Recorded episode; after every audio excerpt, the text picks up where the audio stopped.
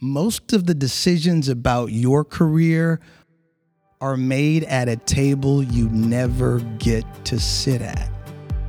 Only three of the cars in the employee parking lot out of every 10 actually want to be there.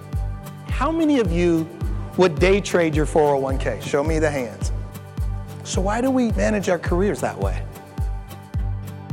Now for a career gem from Rick Whitted.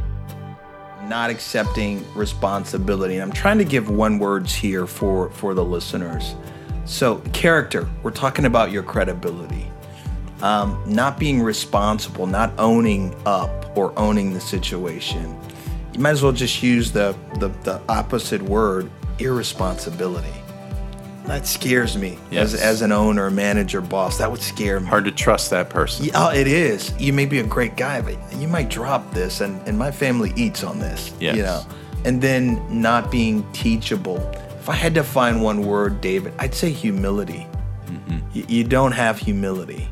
You're you're not willing to kind of sit at the feet of the teacher and learn. You know, whatever, and the teacher could be your boss. The teacher could be this bad thing that just fell out in front of. Are you going to learn from that?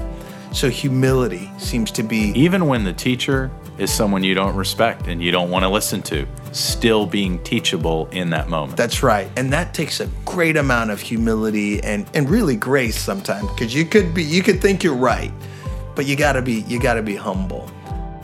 And then too much self-promotion. Well, that's just one of the deadly things out there, right? It's pride. yes. And so when your credibility is ruined, when you're labeled or you've shown to be irresponsible, when you don't have humility and you're full of pride, those are things that can kill you.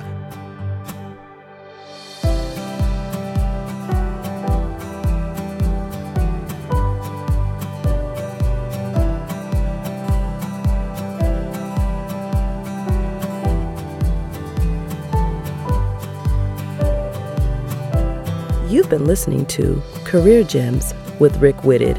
Visit rickwhitted.com for additional episodes and for booking information. Are your career decisions value based or emotionally motivated? Visit www.careerwit.com to find out.